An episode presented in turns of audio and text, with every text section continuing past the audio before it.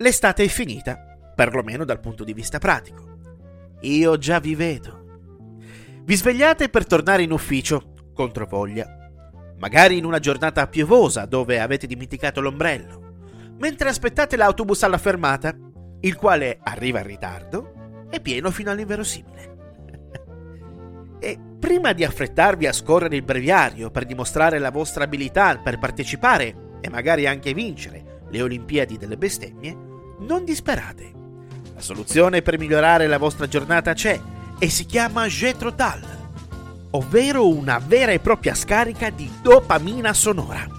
Il gruppo musicale, perché di questo si sta parlando, prende il nome da colui che è stato l'inventore della prima seminatrice meccanica e proprio come il padre dell'agricoltura moderna, anche Ian Anderson e soci sono stati dispensatori di buona musica e, perché no, anche di cultura.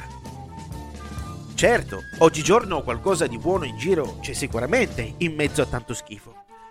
Ma manca quello spirito ribelle e creativo che ha permesso a tanti gruppi, Jetro tal compresi, di creare qualcosa capace di resistere alla prova del tempo.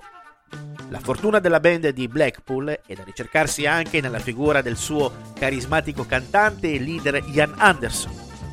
Negli anni ha saputo incarnare alla perfezione la figura del cosiddetto pifferaio magico grazie al suono iconico della sua voce e del suo flauto traverso, vere e proprie impronte stilistiche di una visione unica e particolare di fare, ma soprattutto intendere il rock.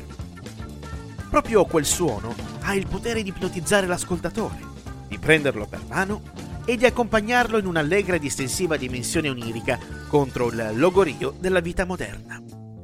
Il gruppo britannico è anche abbastanza difficile da inserire nei vari cassetti dei sottogeneri che tanta sicurezza dà ad alcuni colleghi della stampa di settore e non solo.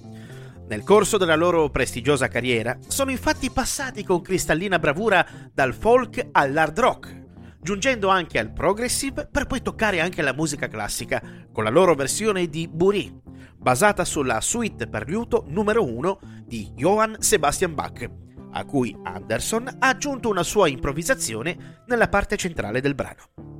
Non c'è quindi da sorprendersi se a distanza di quasi mezzo secolo la musica della band inglese continua ad emozionare.